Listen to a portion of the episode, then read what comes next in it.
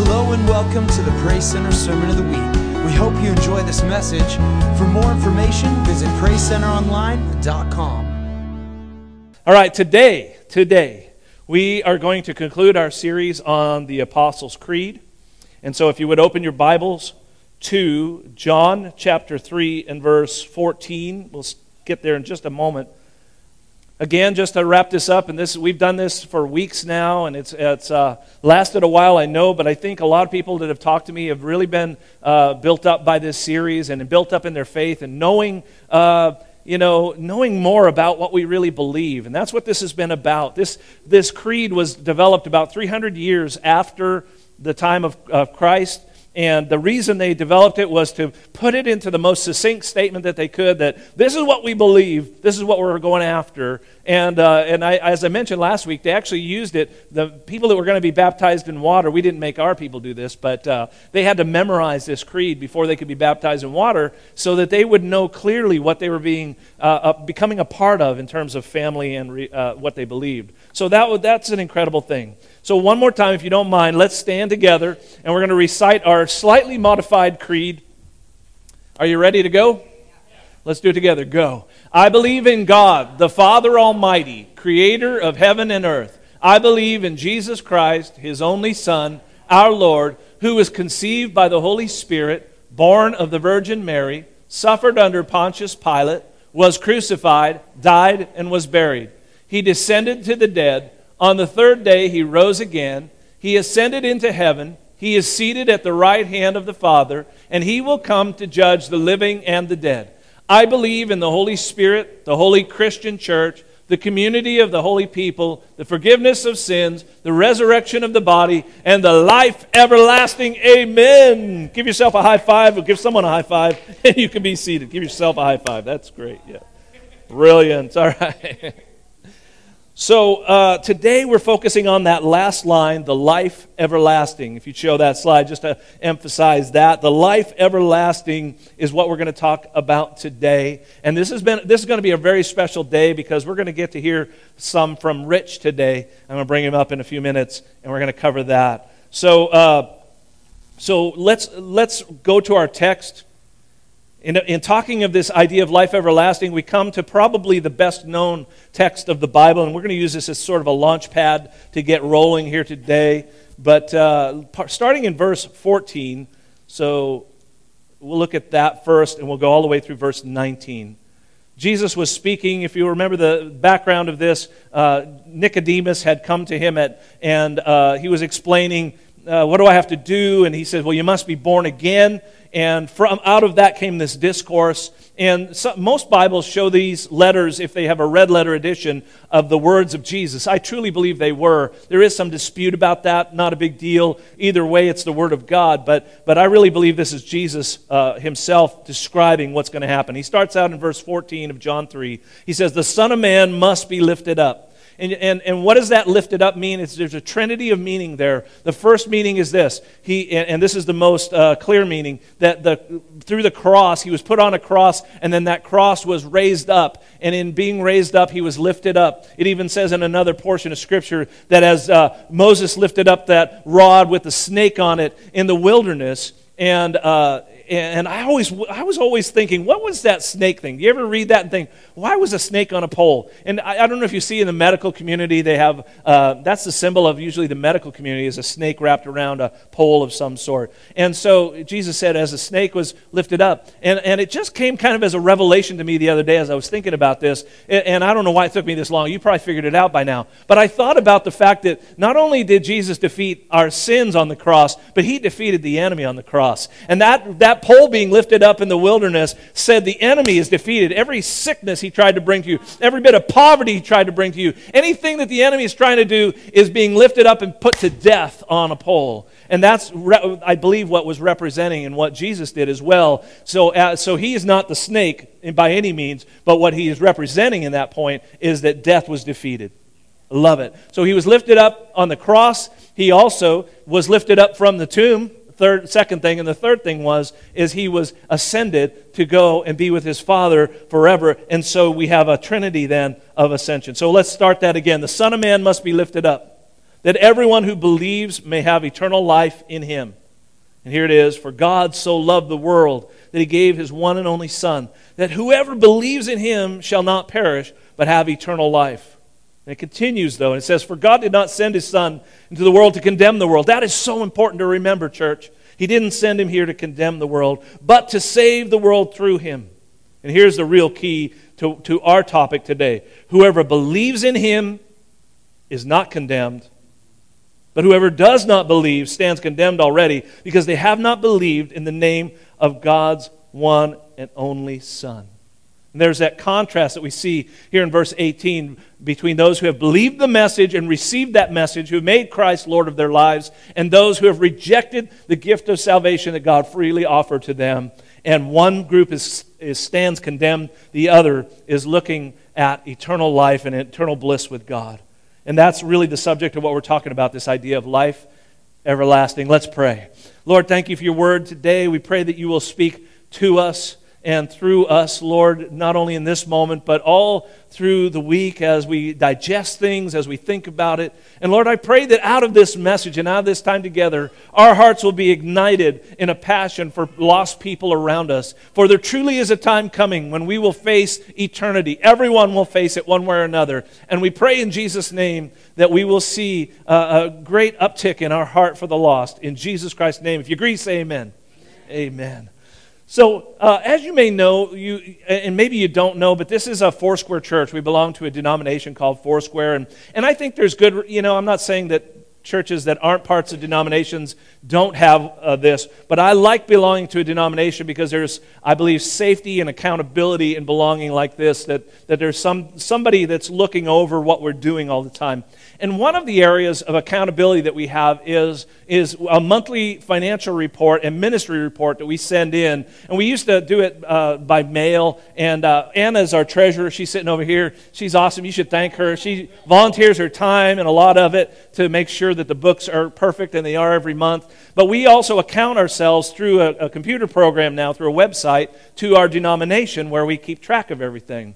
And uh, I think uh, maybe she mentioned this the other day. I, I don't remember if it, who it was, but but, but as you are putting in the, the, the information about all the expenses and the, the income and all that, there's also a ministry section where you put in how many people came on average, uh, how many kids were there, uh, how many people were saved, baptized in water, baptized in the Holy Spirit, and all that kind of stuff is added. But there's also a box and a place to fill out, and there always has been a place for testimonies.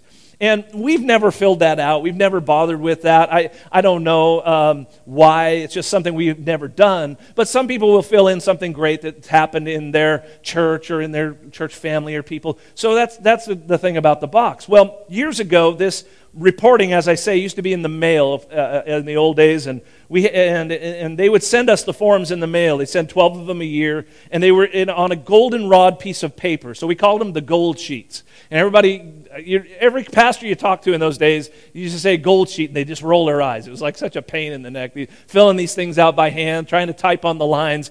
Some of you people have no idea what I'm talking about right now, but trust me, it was a pain. So filling out the gold sheets. Well, my friend David, who passed away last December, uh, years and years ago, he was pastoring in Tuscaloosa, Alabama, uh, and uh, they had started a church there. And uh, they were preaching, just like we do here, the power of God to, to do all kinds of amazing things. And he had just finished preaching about God's power to raise the dead. And so, so he, so he preached that, and there was one day a lady in his church who was a nurse, and I may not have all the details of this story right, but, but this is generally how it goes. So this nurse is coming out of a grocery store with her groceries, and she looks, as she looks across the parking lot, she sees a car and a person in the car slumped over the wheel, but the car is slowly, it wasn't going fast, but it was just slowly, almost at a walking pace, running across the parking lot, and it ran off the end of the parking lot into a big drainage ditch. So this nurse drops her stuff and runs over to this car, and she gets in there and opens the door and tries to shake the lady and see if she, okay, no response. She, she put, you know, she did whatever you do to check for pulse, no pulse. This woman was out and she was gone. And this, this gal, I, I don't know if other people were calling 911, I don't know all those details, but all I know is, even though she was a nurse, what she decided most important in that moment, because of what she just heard Pastor Dave say, was to pray right? And, and, and, as crazy as this sounds, she begins to pray over this woman and she begins to believe for great things. And she prayed, and the woman woke up and came back to life right there in the car. And, and so it was just a remarkable testimony for them, just an incredible moment. Well, Uh, so David says, "Man, I'm going to let my denomination know the good things that God is doing here." So he and we used to joke about this. All us pastors, we used to joke about that. You don't fill out the testimony box because probably nobody even reads these things. You know, they probably just have some data entry person that's putting in all the numbers and they're, they're not paying attention. So sure enough, he takes his gold sheet and he writes into that box. He writes in and says, "Had a woman raised from the dead," and sent it off, and waited, and waited and waited. And sure enough, this went on for weeks and he never got a call. And so he called me on the phone and we were laughing about it and saying, yeah, our, our, our ideas about what actually happens to those forums is probably true, you know, that they aren't really paying attention and all that. Uh, and you would think that if you got a report and you saw that on, a, on one of these gold sheets, that you would for sure call up that pastor and say, hey, what's going on, you know, but they never did. So, Now I imagine things are better now. And, and Anna, if we get somebody raised from the dead, we're going to put it in the testimony box. And uh, we'll make sure that, and we'll see if they, they answer. We should just try it sometime just for fun. Oh, sorry, that was a mistake. anyway, be fun. Uh, so, so last week, if you were here and if you weren't, you can always listen online. We talked about the fact that when we die, our souls, which, we, which is really the eternal essence of who we really are. It's, it's our mind, it's our intellect, it's our emotions, our will, all of that. Our souls go immediately into the presence of the Lord. We know from Scripture it says to be absent from the body is to be what? Present with the Lord, right? So we know that we go right into the presence of the Lord. And, and I can't fully describe what that state is like uh, I don't want you to think it's weird, but we, we don't have our resurrected bodies at that point. But we will be in the presence of the Lord. The essence of who we are will be before God. And so there, we are going to wait for what we call the coming of the Lord. And at that event, or the rapture happens, there will be something remarkable that will begin to happen. And what happens is it says that the, that the dead in Christ, that would be us if we die before the rapture, that the dead in Christ will be raised first. And then in a moment, it says that those who are alive and remain will be caught up to meet them in the air. This is an incredible thing that is, is coming, and it's coming sooner than we think, I believe, in Jesus' name. But when that happens, we'll get a resurrected body that will be free from all limitations, free from pains, and free from the needs of this old earthly body. How many are looking forward to that day? Woo! I can't wait. I tell you what, I cannot wait. I'm excited to think about that. C.S. Lewis suggested that our future bodies will be more real, more substantial, and perhaps more human, which I think is a remarkable thing to say, than the present bodies we live in right now. I think he's right about that. I, I think we, we don't understand this, but the reality is the kingdom of God, which is invisible to us. This is the shadowlands, if you will. Okay? This is a place where we're living out life and everything we see seems real to us, but we even know on an atomic level that what seems solid to us is really a lot of empty space.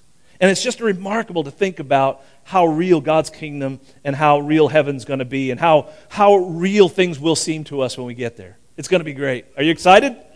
Ready to go today? Come on! Everybody wants to go to heaven, but nobody wants to die, right? An old line from uh, a Crowder song, isn't that right? So, now, though, again, those who are not in Christ, or those who are in Christ, excuse me, who have not died, will, will follow that resurrection of the dead instantaneously. The old King James said, in the twinkling of an eye. What a great phrase that is, right? Just in a moment. And we get, and th- that group of people, and I hope that's us, will skip the dying part and be transformed into our new bodies immediately. How many vote for option two? I like that option as well. But here's something to think about, and I, I hate to turn a kind of a maybe a dark corner here, but bear with me for a few moments if you would. It's not only believers who will be resurrected when uh, at the end, but there, there is also a resurrection of unbelievers who will face a, a resurrection to be judged for their sins. Remember, your sins and my sins, if we're believers, have already been taken care of by Christ on the cross. He took our sins for us and He took judgment for us on that cross. So there won't be that kind of a judgment for us, a different kind of judgment, but not a judgment unto salvation, a judgment for the works that we do. You say, well, we, we don't need to do works to get into heaven. No, but our works matter, and we will be judged according to our works.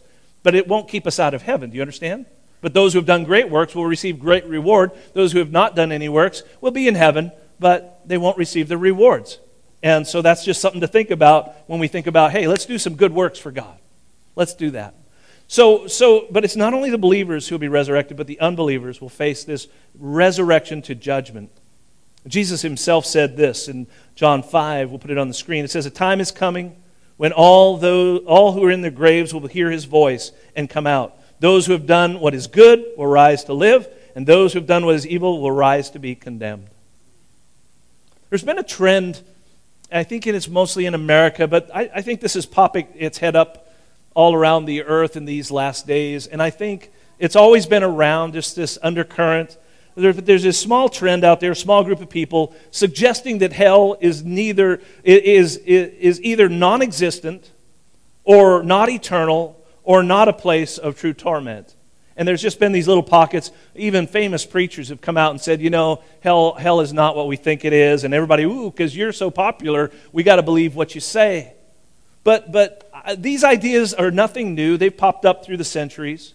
And I, this is my personal feeling. I think the devil himself is behind these things because I think he's convinced himself that he will not spend eternity there. So he's, he's feeding these lies into the population and even getting it into the church in, in tickling itching ears, as the scripture says, to try to convince people that, there's, that, there, that this place that is so horrible to talk about is not real in some way. But I believe Scripture is clear, and even if I'm wrong, who wants to take that chance? That is nothing to tinker around with. You think, you know, I can imagine people hearing that say, well, okay, so maybe it isn't eternal, or maybe it's not that bad, or whatever. I can go through whatever I have to go to, and maybe I slip into non existence after a while. I'll just deal with it, and I'll live life the way I want to live it now. Bad idea. Bad idea. Just as the believer will have a bodily resurrection, the unbeliever will have a body as well in hell. And this is why this is some scripture. I'm going to go through these really quick, but I'm just going to walk you through to show you scripturally why we don't want people to go to hell. Okay, if I can just say it out like that. It, it, this is what Jesus said in Matthew 5:30 you're familiar with this verse, I'm sure. He says, If your right hand causes you to stumble, cut it off and throw it away. That's brutal language, but listen, he is, he's not talking about literally cutting your hand off, but he's talking about the, the devastation we should think about sin is so much so that it would be as revolting as trying to cut your hand off, as hard as that would be. He says it's better for you to lose one part of your body than for your, watch these words, whole body to go into hell. So hell is a place where bodies go. Just like resurrection bodies go to heaven, resurrected bodies that don't know the Lord will spend eternity in hell.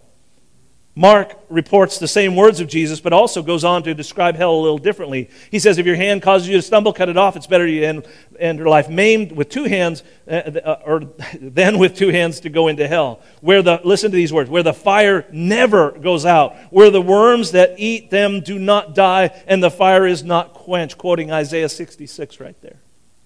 So it is a bodily eternity, it is eternal. Further scriptures come from the book of Revelation. Revelation 14, 10. I'm talking about life everlasting, but there's, we have to understand that there's two sides to this, don't we? Don't we have to get our, our hearts and understand this? It says in Revelation 14, 10, listen, they will be tormented with burning sulfur, and the smoke of their torment will rise forever and ever, and there'll be no rest day or night. No rest. It's interesting because for for the believer, eternity is described over and over in the book of Hebrews as a place of entering eternal rest. Not a place where we do nothing, but a place where we rest forever. We, we're rested. We're like, ah, this is where I belong. It's the best rest you've ever had, but, it's an, but there's activity involved in it. And I'm pretty sure there's going to be golf in heaven. There just has to be, I'm pretty sure. Continuing, though, in, in uh, Revelation 2010. It talks here about the devil. It says the devil who deceived them was thrown in, and I'm bringing this in because it says a lake of burning sulfur. Remember that? Where the beast and the false prophet had been thrown already. and they will be tormented day and night forever. You think, well, that's the devil, that's the beast, that's others. But then in Revelation 20 15, it says, Anyone whose name was not found written in the book of life was thrown into the lake of fire. And the way you get your name into the book of life is to confess Jesus Christ as Lord, receive Him uh, into your life, and have your sins forgiven. Revelation 21 8, but the cowardly, the unbelieving, the vile, the murderers, the sexually immoral, those who practice magic arts, the idolaters, and all liars, they will be consigned to the fiery lake of burning sulfur. This is the second death. And you say, Pastor Sal, I didn't come to church to be depressed today. I know. Hopefully, things are going to turn a corner right here. I know this isn't a pleasant topic, but it's crucially important for every single one of us here. It is unconscionable for, for us who have eternal life to stand back with the attitude, uh, as my brother showed me yesterday, your disgusted look when you're on the golf course when somebody's not moving fast enough is this, okay? We cannot stand back with this kind of attitude like, well, what are we going to do about it? They're all headed to hell, and it's not a big deal. And it is a big deal, isn't it? We can't, can't think that way. This is a gross misunderstanding of, of part of why Jesus saved us. A lot of us think, oh, I'm saved. That means God gave me a ticket. I get to go to heaven. I've got the golden ticket. I'm going to heaven when I die. And then we just kind of forget that we were saved out of sin. And there's other people that are still there. It's said that the people, uh, when we are first saved, people uh, that's within the first two years, that's when we're best at evangelizing others. But, but we start losing unsaved friends after a while. And we have to make a conscious effort to start reaching out. I love what my wife does. She gets involved. Well, of course, she says it's to reach other people, but there's golf involved. But anyway, kidding. But, but she does. She gets out in the community. She gets to know people. She invites them to church. And we just believe through prayer and the invitation, they're going to come and they're going to hear the gospel message. That's what we need to do. So, so, so we're, we're getting the word out. If you look at the parables of the talents and the, the minas in the, in the New Testament, it's obvious from those that the king who gave out these talents and, the, and the, the, the money and things was expecting it to be invested, expecting it to be used. For the servant that hid theirs in the ground and did nothing with it, they were chastised in the most severe way. And so I'm just saying, God expects us to get busy and get out there and tell people uh, and care enough about them to make sure that those who are lost in their sins will be warned. Now, notice I said warn them. It is not our business to judge them. God is about, listen, someone will judge them and they need to understand that judgment is coming, but that is God's business. Now, just a little caveat we are to judge each other as believers. And we do this in a righteous way and we do it in a careful way. As one picking a splinter out of someone's eyes would be so careful. First of all, I got to remove the plank from my own. And I'm going to judge you and say, brother or sister, straighten up in this area. That's the kind of judgment we have in the house. But out there, we're not to judge the world. The Holy Spirit will bring conviction and judgment. Do you understand? Yeah. That's His business. Leave it up to God. Now, imagine, if you will, a multitude of people. And uh, um, Jake, would you mind helping me here? And uh, just stand this way, facing everybody. And could you just put your hands over your eyes real quick? Now, uh, yeah, that's great. So he can't see a thing, right?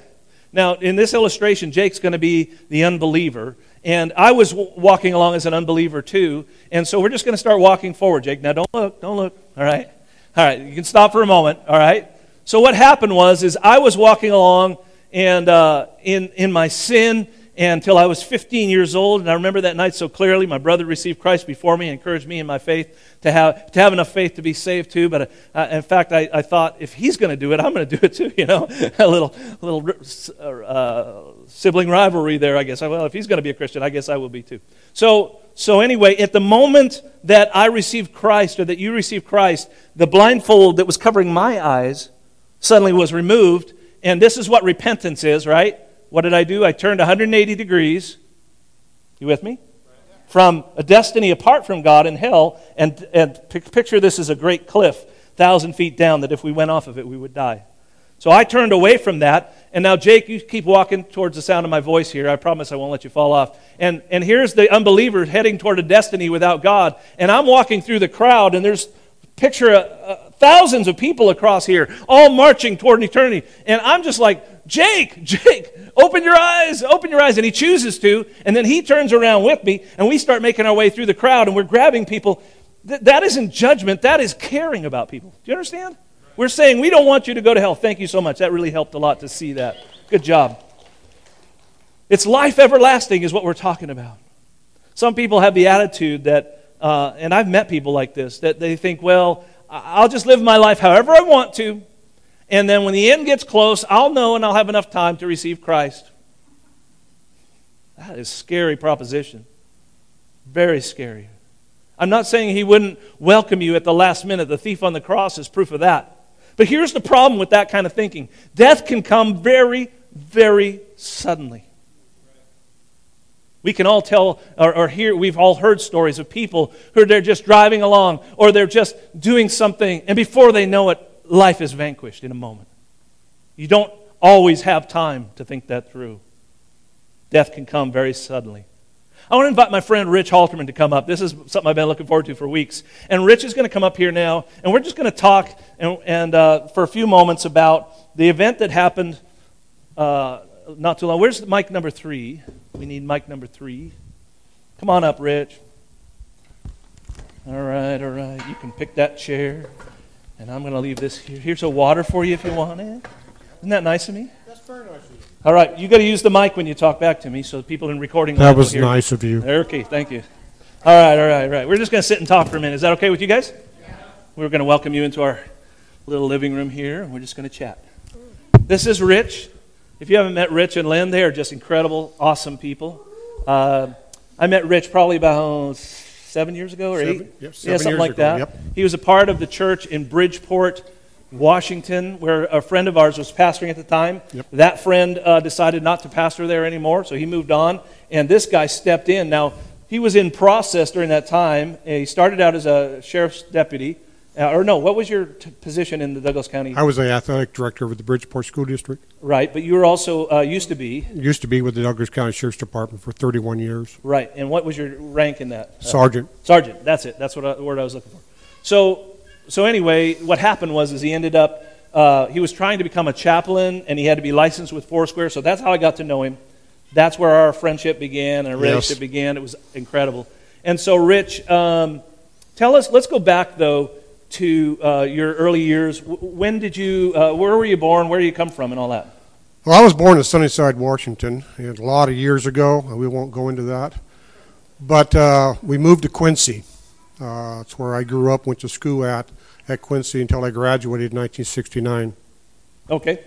And so, uh, when? How old were you when you received the Lord? When did that happen? Well, you know, I was baptized in Sunnyside, but uh, you know, I was only in I think the second grade, so I can't really remember all that stuff. Uh, I didn't fully accept the Lord until about 2010. Okay. So you there was a relationship with the Lord early on, but maybe Mhm. not a strong one, and then there was kind of a falling away time. Tell Yes. us a little bit about that. I fell away back in uh, just before I left. Uh, while I was in the service in the army at the time, when my father passed away, and we had just gotten to know each other very well, and um, I blamed God for taking him. You blame God for your father being taken. Yep, I so became a sent you on very angry path person. of like, I don't want anything to do with God anymore. Nope, I left the church and everything. So That's not that unusual, is it? Here's one thing. Listen, and this this this is a message I'm going to preach soon. Uh, that to, to undo some of the bad thinking that Hollywood has fed us, the idea that God is in control of everything, and uh, I'm not taking away from God's power at all, but the fact is, He doesn't kill people. Okay, this is not the God we serve. So that's important. There. I can attest to that now. yes, yes, you know it now. I know that. But then so- you didn't, and you gave up on God. I gave heard- up completely on Him. We've heard many stories like that of so- people that gave up on God because something didn't go right in their life and they blame God.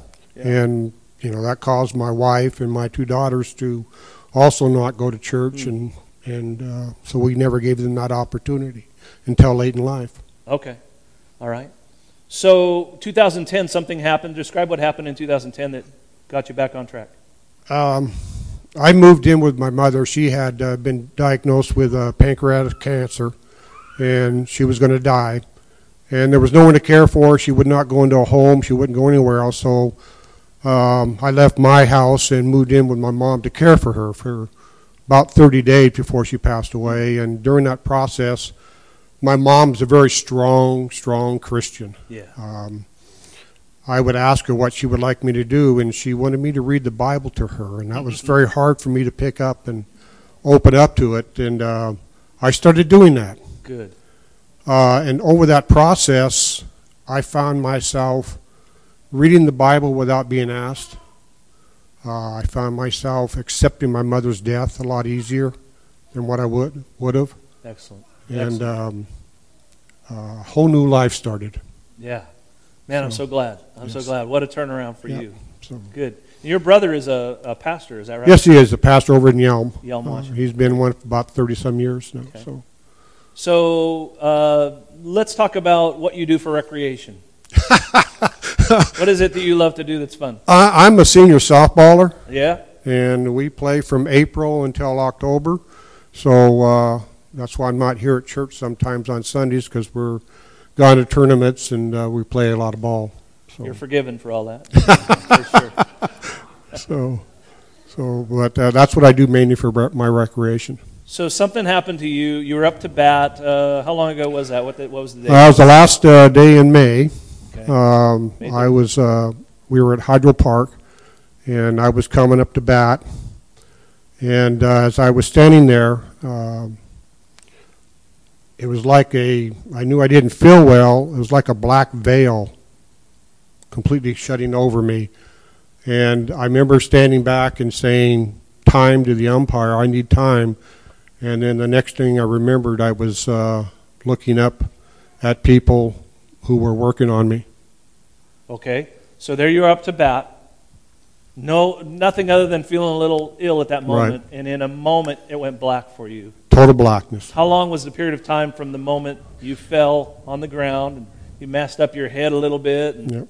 uh, till you woke back up? How long was that? 11 minutes they did CPR on me. So they So- began, came over and started doing CPR on you, and uh, you, bru- you bruised your ribs and all that. Like they did it right. Uh, They did it right. They Yes. broke three ribs, so Wow. uh, they did it right and everything. But it took about 11 minutes. Uh, the ambulance uh, uh, showed up and they shocked me. And it only took one shock and my heart started again. Wow, praise God. Yes. So the CPR kept you going, Yes. and then uh, the shock brought, finally brought you back. Yes. And did I hear somewhere, and I don't know if it's something I heard while I was in the hospital, and maybe if I'm wrong, just tell me I am, but that, uh, that they said the time frame for you was a matter of maybe another minute or so, and they wouldn't have been able to bring you back? Was That's, that's, yeah, that's what the doctor said, yes. said. So, Yeah. So, uh, so we're not saying here today that he was raised from the dead uh, like a, a resurrection happened. We're talking about CPR and bringing back to life by a natural means, which we, how many thank God for that? Yeah. So I'm not, I'm not saying that to minimize it. I just want to be clear that we're not saying, you know, uh, this was a, a prayer. I don't even know if anybody was praying. I'm sure, Yes. I'm sure Lynn was, but You know, there was a uh, member of our softball team I played for who's also a minister. okay, He was kneeling, praying during the process. praise God. So, So anyway, I just want to make that clear, though. But, but here's the thing I want to ask you: Is did you have any kind of experience during that time, what, when that when you were blacked out from Yeah. the time you blacked out till the time that they woke you up? Anything at all happened to you? no, um, in fact, my brother's wife asked me Yeah. if I saw light. That's And a I- typical question. Yeah, yeah. And I told her, no, I did not. She says, well, that's because he told you to get back where you needed to be because he had more for you to do. I believe that. I Praise do too. I do I love too. that. I believe that.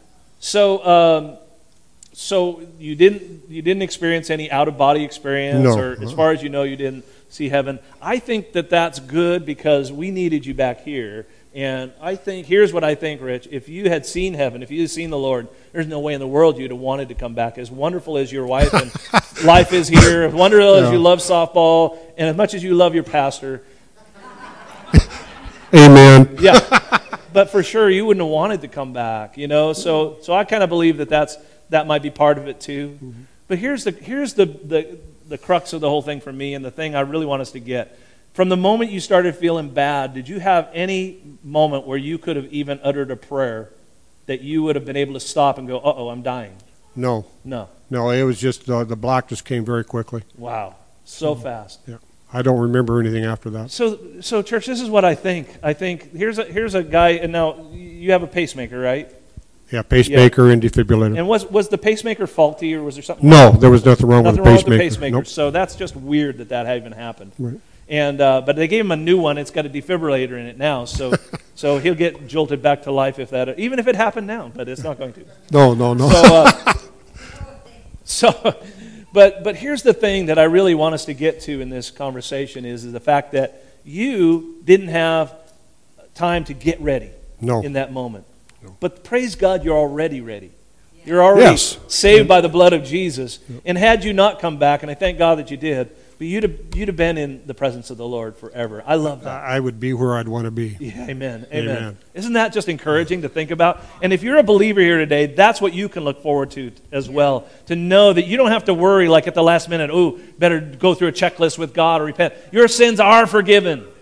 The blood of Christ has covered your sins. You're, you're forgiven. You're okay. You're with the Lord. Yeah, you sin and I sin. I get that. But that does not mean that our, uh, those sins are already covered. When Jesus forgave our sins, He not only forgave our past sins, but He forgave our present sins and even our future sins. Is there a need for repentance? Absolutely. But that has to do with keeping our relationship with God as clean as we can get it. It's like I'm still married to Rhonda even when we fight, but sometimes I need to go back to Rhonda and say, I'm so sorry, I was a bonehead, which happens quite often, actually. So, yeah, I got a witness over there. So sometimes, see, see, it didn't change my relationship with her because I was a bonehead. And it's the same with God. We are married to Jesus Christ. We're the bride, He's the groom. Sometimes we mess up, but that doesn't mean we've lost relationship. Come on. You get that? So, what is it you'd like to tell everybody uh, about their own lives and about the lives of others around us, unbelievers, and what? what, what You know, um, what I got out of all this out here is that there's more for me to do. amen. And it wasn't to be sitting back in the back and just sitting up here. And I love listening to Pastor Sal and Pastor Rhonda. uh, I love their uh, services up here and stuff. But I, I need to do more. And that is, I now talk to more people. Good for you. Um, they see Christ in me, Mm. and I want them to see Christ in me. Because if I can bring one person back to this church, one person, that just starts the flow, it starts the magnet to drawing everybody else into church. I love that, Rich. Okay. I appreciate that. Thank you very much. You could be seated. How many are encouraged by his story? To hear that what's God's doing, yeah. Life everlasting. It's incredible.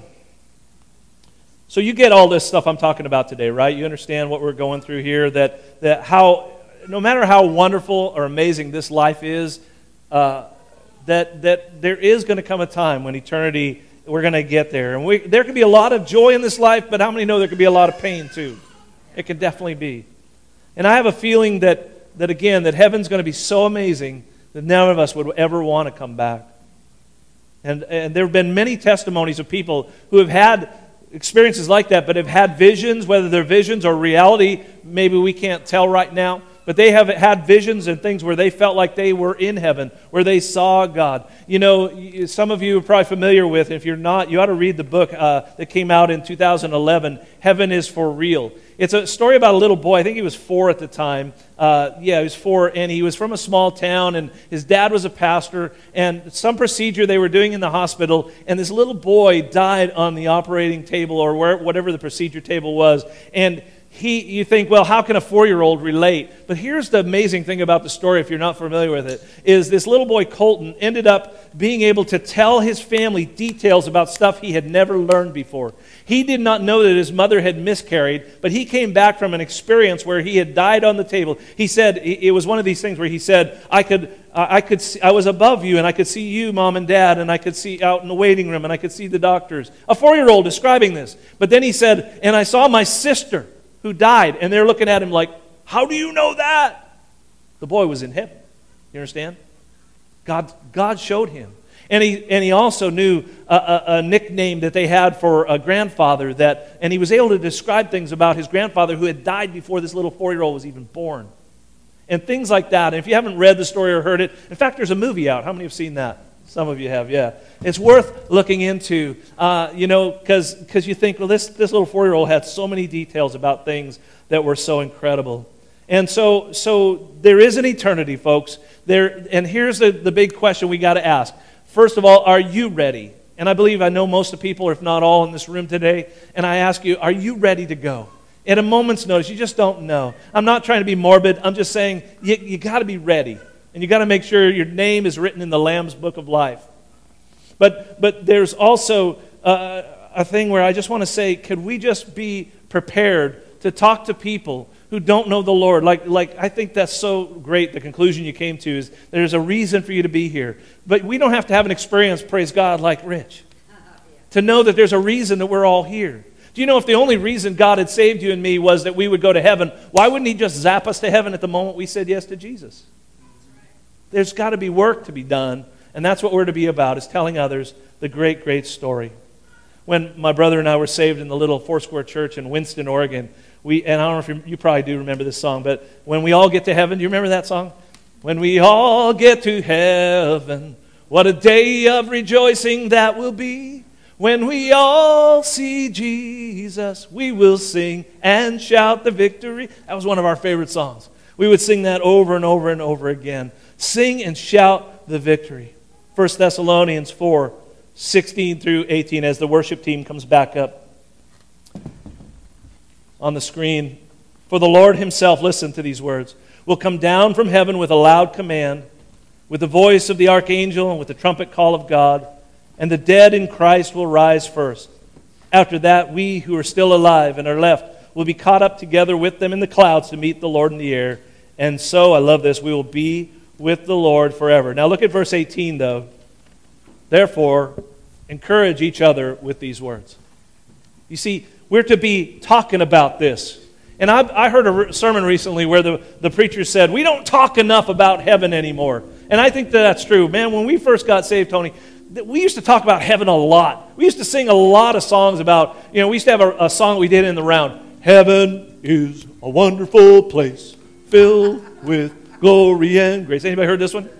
I want to see my Savior's face. Heaven is a wonderful place. Want to go there. And then, then somebody would sing over the top of you. It was like row, row, row your boat. I mean, you may laugh, you may think that sounds stupid, but I think everything that we did as kids, and we have lost perspective in the church in these days. We're, we're so, uh, uh so many. Uh, I just heard from a, a, pastor, a retired pastor, yesterday or two days ago, and he was telling me that the, he's trying to find a new church to go to. And I'm not putting down other churches, but the message was always about just how to help yourself just self esteem and how to get better. But nobody's talking about Jesus anymore. Nobody's talking about heaven anymore. We need to talk more about Jesus, I tell you. We need to talk more about heaven. Do you agree, Aaron? In Jesus' name, we got to get after it. This is what it's about. If we're not preaching Jesus, what are we talking about up here? It's crazy stuff. I'm not saying that sermons can't have elements in them of like how to get your life better, but if we're just thinking all that we come to church for is to get a better life in this life, you may as well just not come. Just forget that. You could listen. You could go on YouTube and do that, right? And you don't even have to go to Christians to get good uh, good advice. But if you want to hear the word of life, you want to hear the truth about God. This is the place we need to be in the house of the Lord. We need to talk about heaven more. We need heaven on our minds more. We need to know that life on this earth is not all there is. We need to get heaven so heavenly minded that we are tons of earthly good. Right? Get so heavenly minded that we get, become more good for earth. Heaven is mentioned, listen to this, 1,865 times in the Old Testament, 316 times in the New Testament. It's mentioned uh, so much that we ought to be talking about heaven more than we are, church. I mentioned C.S. Lewis earlier, but he also had this to say about heaven. He said, If you read history, you'll find that Christians who did the most for this present world were precisely those who, were, who thought most of the next. Are you catching this? It's since Christians have largely ceased to think of any other of the other world, they have become so ineffective in this. I think he's right. I mentioned earlier in announcements, we're doing a train outreach. Listen, we I'm not just trying to get you down there to, hey, let's do something cool. I want to get opportunities to talk to people in our community about Jesus. We had those opportunities last year. I hope you'll join us. I hope you come be a part of it. Make snow cones, make hot dogs, help people. Just talk to people. You don't even have to do anything. Just show up and tell people and talk to them. Get, get interested in their lives. But I hope you'll come and be a part of that. We've got to show people God's love. We've got to tell them in any way we can. About the Lord and about the forgiveness of sins. We can't allow the multitudes in our community, our friends, our neighbors, our relatives, to continue that blindfolded march toward the abyss without us turning around ourselves into that crowd and saying, Come on, you got to understand it's an eternity without God. The very last word of the Apostles' Creed, which we've said many weeks in a row. How many remember what the very last word is? Amen. Amen. Amen is a Hebrew word that is used in most languages in its original form. They rarely is the word ever translated. And it's even, it even finds its way into the Greek New Testament. We just keep using that word and we don't even know why we're saying it. Preacher says, Amen, and everybody goes, Amen. And it sounds like, I don't know why I'm saying that, but it's cool. Listen, here's what Amen means it means yes. It means I agree. It means let what you just said be so. Let it be true. That's what amen means. And so, right at the end of our creed, we see this word amen. And it's our way of saying, we're saying yes to God the Father. Yes to Jesus Christ, his only Son. Yes to the Holy Spirit. Yes to the resurrection. Yes to the ascension. Yes to all those things that were wrapped up in there. And yes to eternal life, the life everlasting. Are you saying yes with me today? Let's stand to our feet. Here's the thing I want to finish with and just say this. Are you ready today? Are you ready? If you were standing up to bat and suddenly, like that black veil comes down, are you ready to go be with the Lord? Thank you for listening to Praise Center's Sermon of the Week. Don't forget, for more information, visit PraiseCenterOnline.com.